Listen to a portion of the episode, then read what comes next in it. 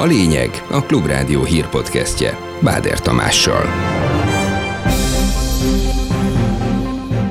Itt az újabb svéd csavar a kormánytól. Az eddigi elvi aggályok helyett technikai kérdést emlegett a svéd NATO csatlakozás támogatása kapcsán Szijjártó Péter. Törökország váratlanul gyors zöld jelzése után. Az egy technikai kérdés, hogy a ratifikációs folyamatot a parlament mikor zárja le új világot hozhat az állami beruházásoknál egy augusztustól hatályos törvény, ígéri Lázár János, aki például a külföldi vállalkozásokat is kiszorítaná új otthonokat kaphatnak a Recski Sárlavina károsultjai. Az LMP szerint azonban ez nem sokat ér, ha marad a nerbánya miatti veszély. Nagyon úgy néz ki, hogy a hegynek a tetejét, ahol a bánya működik, azt mosta le a víz. Mi a garancia arra, hogy bárki biztonságban lehet Magyarországon bármiféle nagy beruházástól. A következő napokban is sietni kell majd a fagyizásnál. 35 fok feletti hőség lehet sokfelé az országban.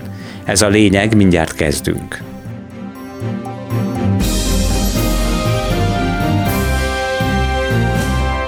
Uh, this summit is an historic summit because we have already made an agreement uh, that ensures that Sweden uh, will become a full-fledged member of the alliance. Svédországnak és Ukrajnának szinte biztosan történelmi jelentőségű lesz, de Magyarországnak is emlékezetes maradhat a NATO most kezdődött Vilniuszi találkozója. This is good for Sweden, it is good for Turkey, it's uh, good uh, a svéd belépésnek zöld utat adott török jelzés után néhány órával már a magyar vezetés is a csatlakozás támogatását hangsúlyozta. Szijjártó Péter külügyminiszter szimplán technikai kérdésnek nevezte a ratifikációs folyamat lezárását. A magyar kormány már hosszú hónapokkal ezelőtt benyújtotta az országgyűlésnek a ratifikációról szóló előterjesztést. Nyilvánvalóan ezt azért tettük, mert hogy támogatjuk a ratifikációt, hogyha nem támogatnánk, akkor nem terjesztettük vezettük-e volna be. Tehát az egy technikai kérdés, hogy a ratifikációs folyamatot a parlament eh, mikor zárja le. A NATO csúcson a védelmi költségvetés bővítése, a gyors reagálású erő létrehozása, illetve Ukrajna további támogatása lehet a legfontosabb napirend. Erre számít Szenes Zoltán korábbi vezérkari főnök. Várható, hogy az fogja kimondani a NATO csúcs, hogy a 2 a meddig plafon volt, ez legyen a küszöb, és utána minél magasabb szintekkel emelni a költségvetési regionális védelmi terveket fogják jóváhagyni, és az a cél, hogy egy éven belül elérjék ezt a 300 ezer fős gyors erőt, és a legfajsősabb kérdés az a Ukrajna támogatása. Ukrajna pozitív üzenetet fog kapni a NATO tagság felé vezető útról, közölte a szövetség főtitkára. Jens Stoltenberg szerint Kiev még több katonai segélyre számíthat, valamint arra, hogy az Észak-Atlanti Szövetség enyhíti a formális feltételeket a NATO-Ukrajna tanács érdekében. Hozzátette, világossá teszik, hogy Ukrajna a szövetség tagja lesz, és nem fogják kötelezni a tagsági akcióterv követésére. Ukrajna egyelőre nem kap meghívást a NATO-ba, Szijjártó Péter ezt olvasta ki a Vilniuszi csúcs záró nyilatkozatának tervezetéből, ami a külügyminiszter szerint minden esetre megnyugtató. Arra világosan beszél a csúcs záró nyilatkozatának jelenlegi aktuális tervezete, hogy Ukrajna majd egyszer valamikor a jövőben akkor kaphat meghívást, hogyha teljesíti a feltételeket, és abban nyilvánvalóan minden szövetséges egyetért. Tehát eh, itt semmifajta elköteleződés nem történt történt Ukrajna vonatkozásában egy jövőbeni NATO tagság kapcsán. A Kreml is reagált. Szerintük a NATO hibát követel, amikor az orosz határ felé tart. Az Észak-Atlanti Szövetség közép- és kelet-európai terjeszkedése volt az elsődleges ok, amely a jelenleg fennálló ukrajnai konfliktushoz vezetett. Értékelte a helyzetet az orosz elnöki hivatal szóvivője. Közben Franciaország és Németország újabb fegyverszállítmányokat jelentett be Ukrajnának a NATO Vilniuszi csúcsán. Valamivel békésebb témák.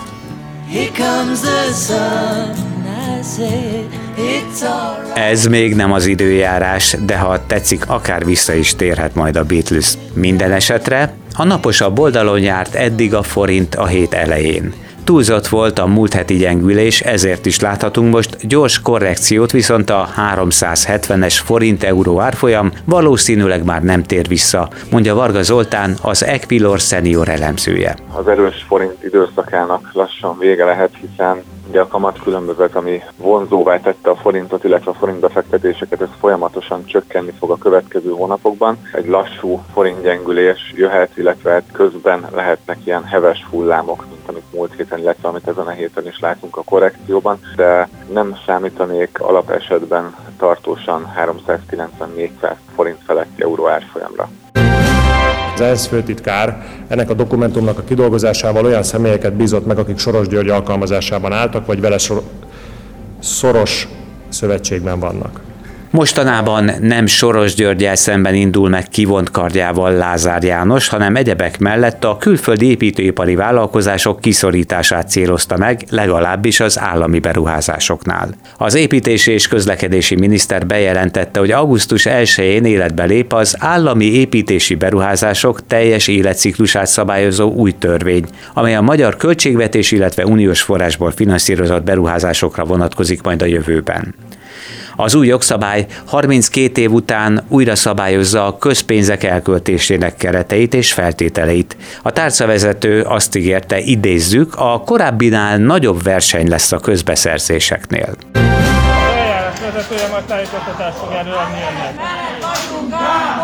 Veled vagyunk, Gábor! Régóta nagy az állami nyomás Iványi Gáborékon. Az elmúlt évi választás előtt költségvetési csalás gyanújára hivatkozva még házkutatást is tartottak a Magyarországi Evangéliumi Testvérközösség és az Oltalom Karitatív Egyesület egyik központjában. Ezúttal több mint 125 millió forinttal nehezítették a közösség életét. A belügyminisztérium júliusban is levonta a köztartozást az oktatási és szociális intézményeiket megillető normatívákból. Iványi Gábor elmondta, a pénzhiány miatt a júniusi fizetéseket sem tudták egy összegben kifizetni a munkatársaknak ezzel az elvont 125 millióval most azt érték el, hogy a ezer munkatársunk fizetéséből 75 ezer forintig tudtuk teljesíteni a kifizetést, a többi lóg a levegőben, de az előző hónapban is három részletben tudtuk aztán kifizetni, és hát nincsenek más forrásaink, az adományok vagy jönnek, vagy nem jönnek, Fél milliárd forintnyi támogatást kaphatnak összesen a Recski Sárlavina károsultjai. Ezt azoknak különítik el, akiknek a június elején történt földcsúszamlás miatt megrongálódott a háza, és emiatt otthon nélkül maradtak. A támogatás a falu rendelkezésére áll, és a karitatív szervezetekhez kapcsolódó lakásalapot bízták meg a problémák rendezésével. Az LMP frakcióvezetője viszont aggódik, mert szerint a pénz nem fogja megoldani a recski problémát. Kanász Nagymáté garanciát vár arra, hogy nem fog megismétlődni, ami recsken történt, és tart a kormány nagy beruházásaitól. Ez nem úgy működik, hogy odalökünk a településnek 500 millió forintot és oldják meg a problémát. Egyáltalán hogyan engedhették meg, hogy ez a bánya megkezdje a működését, és milyen összefüggés van a bánya megnyitása, a természetbe való beavatkozás és a katasztrófa kialakulása között. 500 millió forint ide vagy oda, mi a garancia arra, hogy ez a jövőben nem történik meg?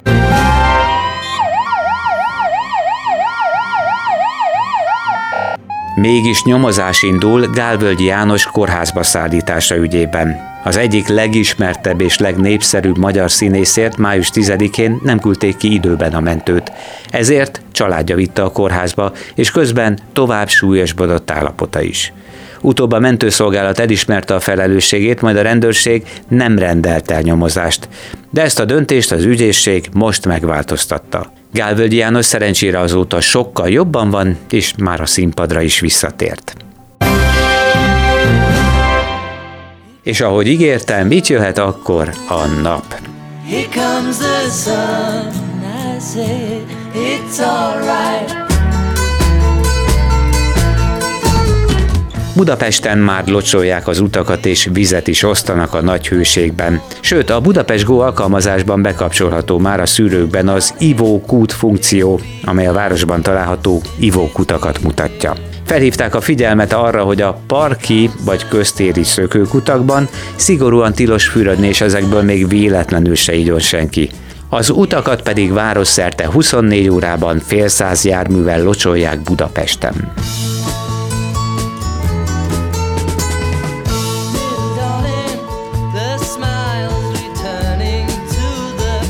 Közben, ha már nagyon melegünk van, gondoljunk arra, hogy máshol sem mindig könnyű, még ha az a máshol lehet egy vágyott hely is.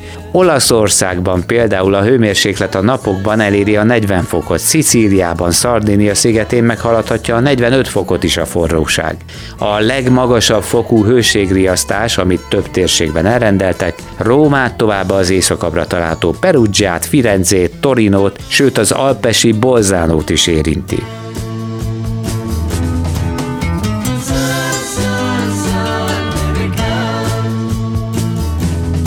Ehhez képest persze akkor már talán mi sem panaszkodunk. Szerdán több lesz a felhő az égen, de így is sokat süt majd a nap. Elszórtan nagyobb valószínűséggel északon, északkeleten lehet zápor zivatar, de nem kizárt a felhőszakadás sem. A legmagasabb hőmérséklet helyenként elérheti a 37 fokot, az északkeleti megyékben lehet ennél alacsonyabb érték. Ez volt a lényeg a Klubrádió hírpodcastja a munkatársaim. Selmeci János, Kemény Dániel és Pec István nevében is köszönöm figyelmüket, Báder Tamást hallották. Legközelebb a megszokott helyeken és időben, tehát szerdán délután, négy óra után keressék majd a lényeget a podcast lelőhelyeken, addig pedig hallgassák bátran a Klubrádió híreit a klubradio.hu weboldalon, vagy a netrádiójukon és telefonjukon.